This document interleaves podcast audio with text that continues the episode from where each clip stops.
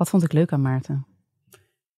Ehm, ik weet nog dat ik het heel leuk vond toen op dat moment dat hij ehm, ambitieus was. Hij, de- hij deed van alles.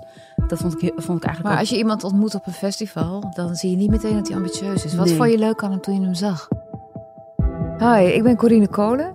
Al 15 jaar interview ik mensen over de liefde voor Volkskrant Magazine. Nu is er ook een podcast, genaamd Van Twee Kanten.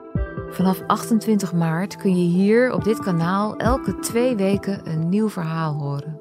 Achteraf weet je dat het misgegaan is. Maar dat cliché van je leven gaat gewoon door. Ook als, je het, ja, als het slecht gaat, dat, was, dat gold voor mij wel. In elke aflevering interview ik twee geliefden over een heftige gebeurtenis in hun relatie.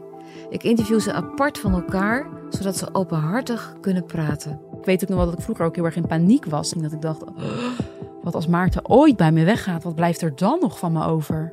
Van twee kanten. Vanaf 28 maart te beluisteren op alle podcastplatforms en bij de Volkskrant.